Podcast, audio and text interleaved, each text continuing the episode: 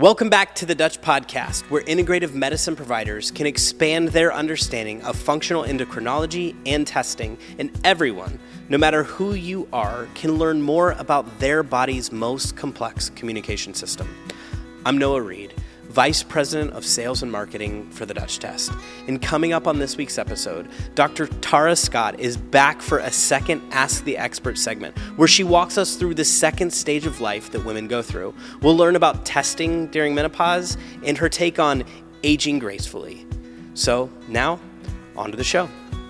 Thanks, Noah, and thanks, Tara Scott, for coming back to finish out this life cycle of female. So we talked before about puberty and what happens after that and that phase of life where we're having babies and all of that, and then that stops. Um, so, again, your expertise is perfect to kind of guide us through this intellectually. So, can you just start from not the beginning, but the middle towards the end, and explain to us if I've got a female who's cycling regularly, like just stereotypically healthy, normal, ovulating, whatever, and then she starts to turn towards menopause perimenopause like just start right in that story and tell us what's happening hormonally what's happening to their uh, their bodies um, and we'll pick it up from there.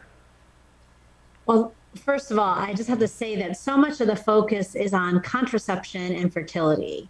And so a lot of these women you know in the absence of needing contraception like maybe they've had a tubal ligation or their husband's had a vasectomy if they're having any hormone issues they're they're left with kind of nothing. And so that's where a lot of the education needs to take place i think to traditional providers and even functional providers because it doesn't go straight from reproduction to menopause. There's that huge piece that you said is perimenopause. And by the definition the straw classification that the north american menopause society endorses is that once your cycle lengthens by seven days technically that's when you're in perimenopause. So okay. if you really think about that definition, that means if I have a 28 day cycle and one time have a 35 day cycle, that really widens that age range of perimenopause. You could be in that for 10 years.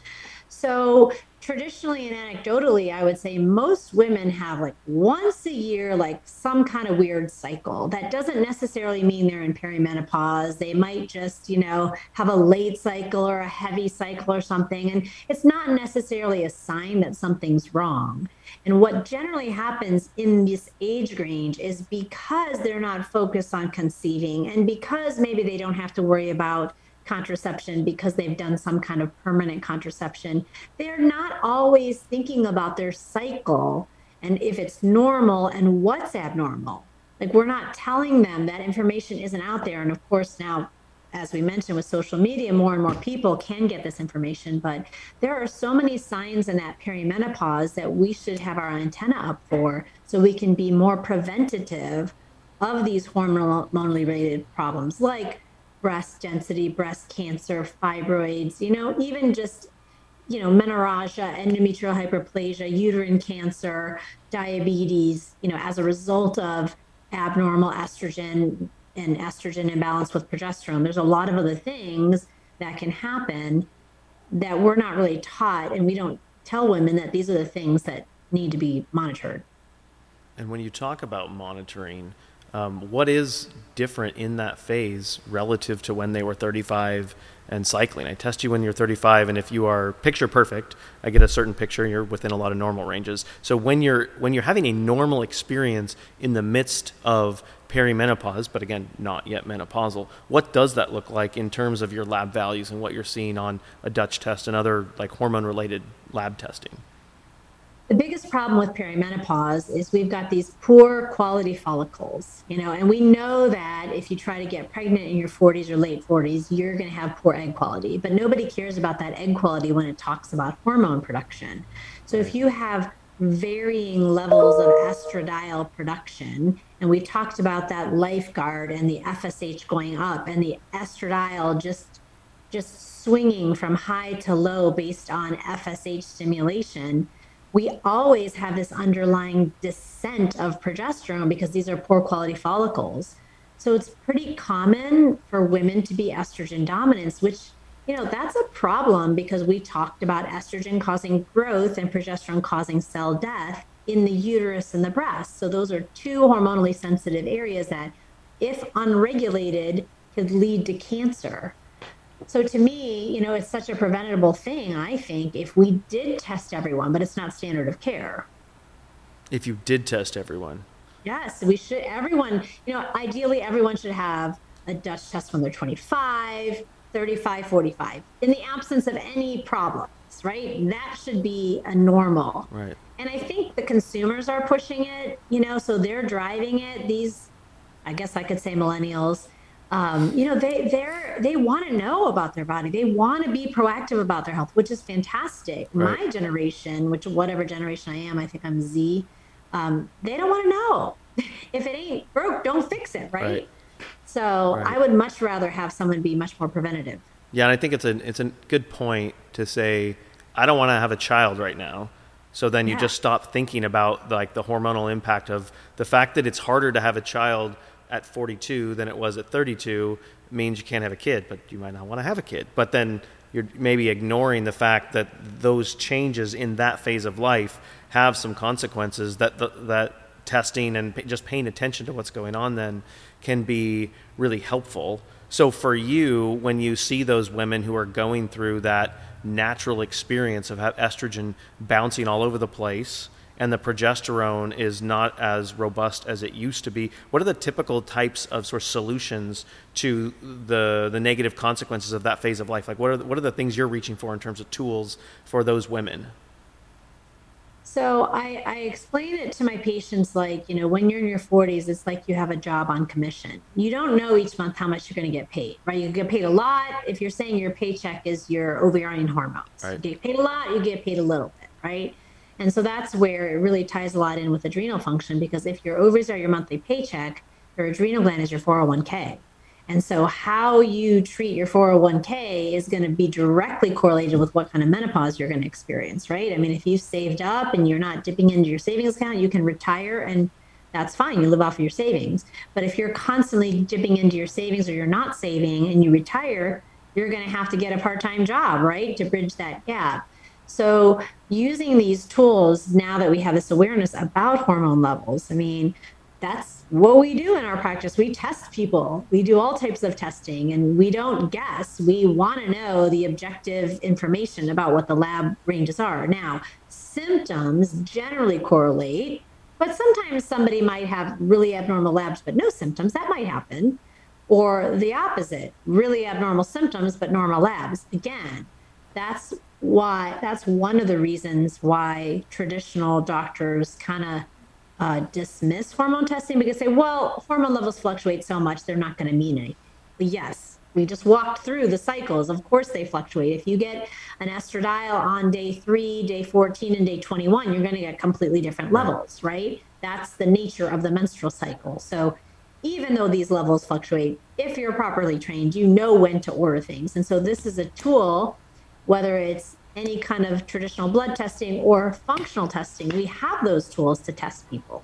When it sounds like what you're saying is um, a pretty good sales pitch for the Dutch test in the sense that if you don't take care of your adrenal health, which, you know, thankfully 30s and 40s are not stressful at all for women who are working and dealing with teenagers and husbands and um, and all sorts of things in life. Uh, but that having that more comprehensive look when you are peering into your hormones can be can be helpful in terms of making sure that you're you're looking at those things of primary importance, maybe in the female hormones, but also caring for those uh, related but different things, being the androgens and the cortisol and, and, and all of those things, which may not be as relevant today as you're, as you're mentioning, as they may be when your ovaries are supposed to be done. Um, and then you need a little bit more support from uh, sort of the backup team, the backup quarterback there, making, making hormones with, with the adrenal production. Um, so you're talking about the natural phase of life. And you know, people use the, the term like aging gracefully. And I think of like, well, aging naturally, aging gracefully. Like for you as somebody who's no doubt walked through this with so many women, like. Wait, wait, I thought you were going to ask me how old I am. I'm not, I refuse to disclose that. That is not a question that is coming around the corner. No, I do okay, not care. Right, just want to stop you there. Listen, which part of your 30s you're in is no business of mine. Okay, so we're not going there. Um, but what is that like? I guess would you differentiate between aging naturally and aging well? Well, so let me first give you like how I explain hormones too, right? Because again, it's kind of like financial aid. You're not there yet, but what happens is you fill out this FAFSA form, right? And so some kids cannot go to college without financial aid, right? Some people like will never get financial aid, right? They just won't qualify because their parents make too much money.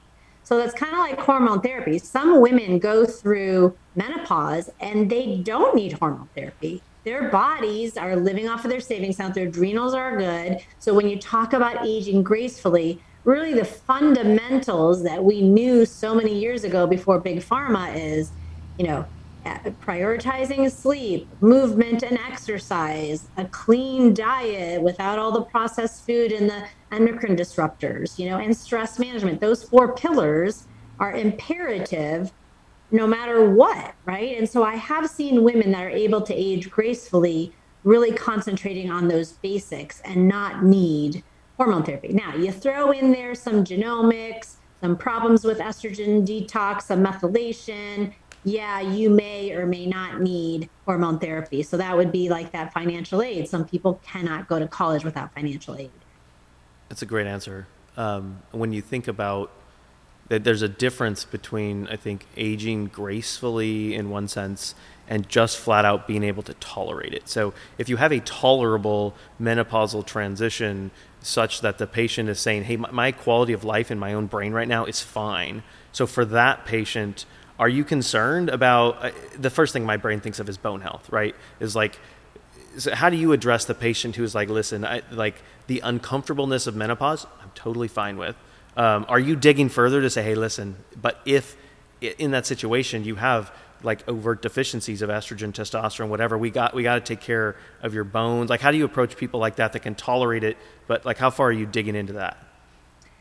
So it's going to be 20 years since the WHI this summer, so July. And so if you think about that, you know, the WHI was the study that got all the uh, headlines about estrogen causing breast cancer and blood clots. And to this day, people still believe that. We have so many more studies since then that have swung the pendulum the other way. We have so much more data, but if you pulled, I bet you if you pulled 10 gynecologists, I bet you eight of them would say hormones are bad right. right? And that's that's really a tragedy. If you polled 10 family practice doctors, 10 would say don't take hormones. So that's really, really a part of our problem.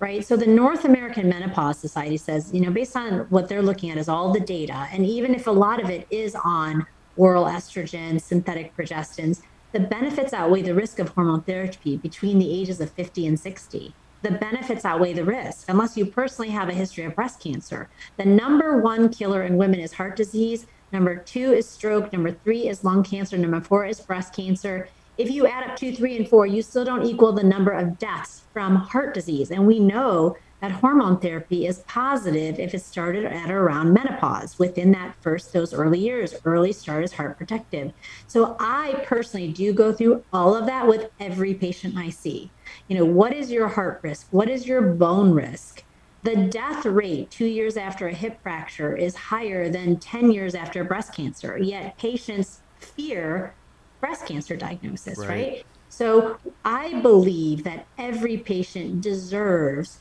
to have a hormone assessment and a personal evaluation of the risks and benefits as it applies to them and their family history. And then they can make an informed choice to whether they take hormones or not. But they're not, I mean, if it based on what I'm hearing on TikTok, what patients are telling me, they're not getting that chance. They're not yeah. getting that evaluation. They're told, I don't prescribe hormones, which I think is fine. A doctor has a prerogative to prescribe or not prescribe, but that doesn't mean you don't you can't go to somebody else who does, or you don't deserve to get that evaluation. Like I said, just like everyone who wants to go to college fills out that FAFSA. So it would be great to have everyone do hormone testing and then get an evaluation because yes you're right heart disease is a killer and there was another study that was done by the women's alzheimer's translational research board they took over 400 women on hrt most of them were over 65. There was a 60% reduction in Alzheimer's and neurocognitive disorders, 60% reduction in Alzheimer's. Wow. So that's a crazy reduction. And it was the, the reduction was greatest women over 65 that took hormone therapy for six years. And it was greatest in the people who took it in a bioidentical form. Do you think if women knew that they would want to take hormone therapy? They want their brains, you know, but that's not what they're hearing. Now, that was not a randomized placebo controlled trial, that was an observational study. But it's still 400,000 people, and there were only about 10,000 and 15,000 in each arm of the WHI. It was not a huge number. Right. So we have a lot of data in observational studies. And I think, like I said, I mean, so that's kind of why I'm out like vocal on social media, trying to educate people that you know, you need to, you know, does everyone need to take hormone therapy? Not necessarily, but you need to at least know what are your risks and benefits. It's kind of like financial planning, right? Does everyone go to a financial planner and forecast, okay, I want to retire when I'm 65, I want to have this much money in the bank, so let's do this, this, this, this, and let's get my, you know, my low risk or my long range planning ass- assessment. Not everybody does that, right? right? So your retirement is different. If you do that, you're going to have a better retirement. Just like just like hormone therapy. So some people are planners and some people want to be preventative. Right. So I think that was a yes. So everyone gets that message, and I think you have a little bit of passion for it, which is awesome. Um, and I think I think what's so important is, you know, maybe two out of ten. You said eight out of ten, which means two out of the ten are getting it right. But I think if you, I think zero out of ten actually know the literature on that, right? And that's where I think people like you are really, really helpful for our industry to say, listen, I'm, I'm one of the odd ducks that I'm in practice, but I also got my nose in the literature, um, and so you can really help, I think, guide uh, practitioners as they try to make good decisions because people get scared. You know, it's easier to just go back to that what you might say is a conservative position, but it doesn't doesn't end up being because it's not conserving people's lives if they you know don't get one sort of death, but they die from the most prevalent type of death, which is again a risk factor you can modify by being smart about the way that you approach that. Which doesn't mean everyone needs the same treatment. That's the whole point of individualized medicine right? But to know, to know those risks and benefits well, I think well done. I think that's um, that's great. So speaking of knowing and not knowing, tell me about the patient who says, "Hey, I cycle a couple times a year." And maybe they're in that perimenopausal phase. I always wonder with those patients, like, what the heck is going on? Is that, do you think that's real ovulation? Like, what's going on with someone who just bleeds a couple times a year? Generally. You mean if they're close to menopause? Yeah, not quite there, you know, late 40s, early 50s, something like yeah, that. I think they, are not ovulating every month. They're just ovul- ovulating sporadically. Okay. You know, so they're just having a cycle here and there. And I think, you know, and it gets to be the point where think about, again, that lifeguard, right? So, and those old men. And then you've got all those men that are standing around at the block that they've stood up, right? Then there is a lot of times a little bit of estrogen that goes up, but then nobody decides to jump in, right? So we still see when women are not ovulating a little surge in estrogen, but no progesterone follow up, right. right? And so women will say, God, I feel like I'm still cycling, but I didn't have the period because that's essentially what's happening. FSH is like, hey, come on, who's going to swim? And then you'll have that little increase, no ovulation, nobody stepped up. And then, eh, I think I don't want to swim now. So they leave, right? So then estrogen goes down. And so, hence another plug for the continuous estrogen monitor, right? So, I mean, that would be really helpful as well. Right, on it.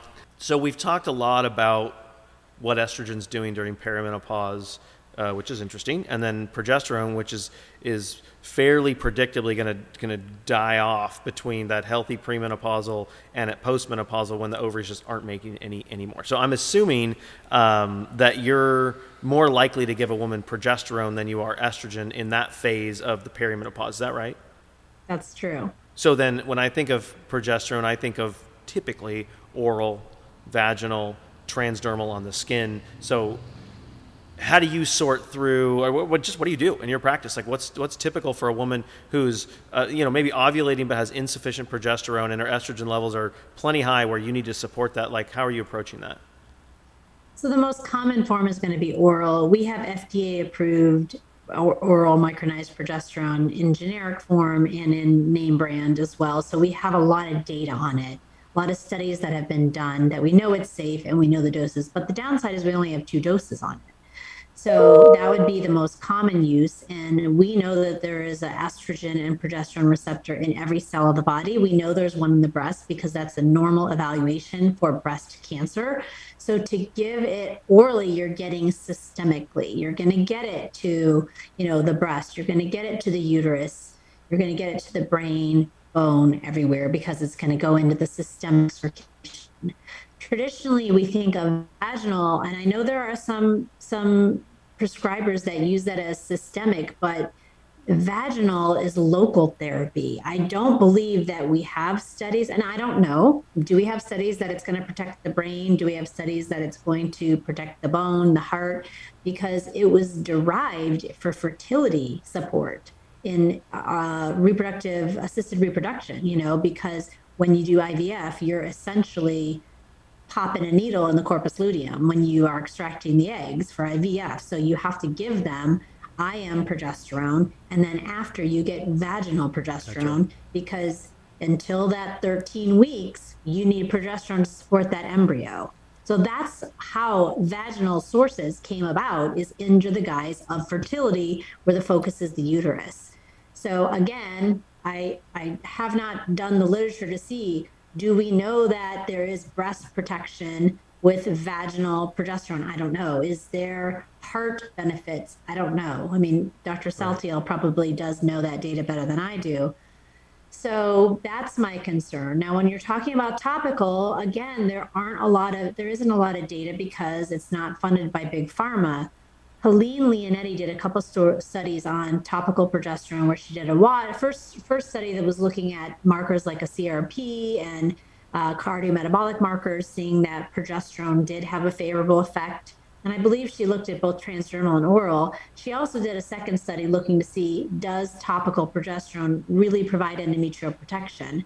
And she did find that there was no increased risk of endometrial hyperplasia. And they did biopsies in those right. patients, but there was a small number, right? So we do we have any large studies that say topical progesterone protects the endometrium from the effect of estrogen? And then again, do we know about the breast? Right. Because I can I can pull the studies that show unopposed estrogen, even though this is not also standard of care. I can pull the studies that show that unopposed estrogen increases the risk of breast cancer even though the WHI in one study in 10,000 people did not show that after hmm. five years, CEE increased the risk of breast cancer, the Nurses Health study that had 122,000 people did show somewhere between a 20 to 40% increased risk in breast cancer in estrogen only. Besides the WHI, and that, that was, was, randomized. Conjugated yeah. equine estrogen also, or that was something different in that one? In the Nurses Health study, I mm-hmm. think it was not just CEE, it might have been others, but I'm oh, not okay. sure, but estrogen alone right? So, Without yeah. progesterone or progestin. Yes. Right. So the issue is that standard of care is estrogen alone after hysterectomy, which right. I'm vehemently opposed to. Right. Because, you know, I don't operate anymore, but when I took the uterus out, we didn't also take the breast out. And I'm pretty sure they don't do that now either. Right. So you're giving all those women that have breasts unopposed estrogen. So right. So, so the dosage form that we have the most data on is oral. Right. So, what is accepted in my world is that once you introduce any kind of estrogen, you really ought to be giving oral progesterone because we know that is going to protect the uterus. And again, um, I believe it's going to get to the breast. Now, right. I don't know. You you might know. Are there studies well, on progesterone I, that? I don't think outcome studies have been done with vaginal progesterone, but if you look at serum progesterone levels, will actually get higher with vaginal than with oral. So I would say there's great promise in that. Um, but I don't think that it's been studied, and it's been studied as it relates to the endometrium, right? 40 milligrams, 100 milligrams. You put that on vaginally, meaning you know the top third of the vagina, so that you get that uterine first pass, and the uterus is just flooded with progesterone. Then you ask right. the subsequent question, well, what's in the breast? And I think the best surrogate you would have for that in that situation, I mean, based on the data we have now, would be serum, which bumps up, you know, up and over 10 and 12 um, you know, with a normal range of four to 20 or whatever, like you get up into that range for a big chunk of the day with those types of doses. So I think you could make some assumptions, but to your point, no one's actually done outcome studies that I'm aware of. Um, and yeah, Dr. Saltiel would always know better than I do, but I don't think well, that's been done.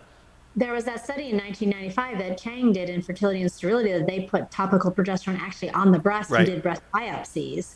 So you know, we know that with a topical, but that's directly at the tissue that that it does cause it prevents breast cell hyperplasia. So we do know that that it that has that same effect, but the question is, is it getting there? Right. So if you're putting something in the vagina, you've got all that pelvic vasculature, right? And right. so that's going to put it into that circulation and can reflect serum levels. But does that mean that it's actually gone to the breast and the brain, or does that mean it's just been picked up into that circulation? I don't know. Yeah, I mean, I think you could make some assumptions, and I think with Chang, if all you were worried about was the uterus and the breast, then you'd have you know some rationale between of maybe putting it on the breast but if you also have benefits in the brain and elsewhere then you do want that systemic exposure and the most studied as you said is oral for getting a progestin a, a progesterone effect um, you know all over the place that's a good way to go so uh, well that's helpful thank you i appreciate i appreciate that so um, and also, as an aside, as a woman, I'm not going to want to put something in my vagina and be drippy all day. I'd rather just take a capsule, right? And so it's just not super practical. Uh, we'll take your word for it, but I'm sure. Um, I mean, we we we built our testing, particularly with estrogen and, and, testosterone, to be useful for monitoring vaginal. We we actually are, are looking to take our uh, vaginal estrogen data to NAMS next year. That's my main target because it shows that with 0.04 and we're getting off topic, 0.04 of estradiol, you're actually up and out of that postmenopausal range, which shows little tiny doses on those mucosal membranes are getting presumably systemic exposure of estradiol, which is pretty interesting. Well, that's what that study, when they looked at when Vagifem used to be 25 micrograms, that's why they lowered the dose because after one week with CEE, at seven days, they were getting systemic levels. Right. After seven days so there's that that study that shows that too. So you're right i mean that's a very interesting you know because we traditionally don't oppose vaginal estrogen you know right. Well the the term low dose i think is a bit of a misnomer because um, they did a study actually on i was just looking at on melatonin so random but they looked at it thoroughly enough to show that when they put it on the skin they got about 10% in and darn close to 100 when they put it on vaginally. And so people talk about 0.2 milligrams of estradiol as if it's low, and it is if you give it in other routes of administration. But if you can get it on a mucosal membrane, again, 0.04 from our study was enough to actually get it up and into a range where you might expect bone mineral density, not proven, but you might expect bone mineral density to increase and and the like, meaning systemic exposure. So, um, and that's an interesting HRT topic for another day that we'll we'll save some of those rabbit trails for that. But um, the the tour through perimenopause has been very helpful. So I really appreciate your expertise and thank you for taking the time uh, to share with us today. So we appreciate it. You're welcome. Dr. Scott, thank you again for joining us on part two of this two part series, and thank you to all of our listeners who joined. Next week, we'll be joined by Dr. Bethany Hayes to learn more about progesterone. You won't want to miss this high level understanding of an important and complex hormone. If you have any questions, please send them to podcast at DutchTest.com. I know you've heard me say it before, and as a new podcast, we'd really appreciate it if you liked, subscribed, and shared that you listened to us on social media. Tag our Instagram account at DutchTest and let us know what you loved. I'm Noah Reed. Until next time.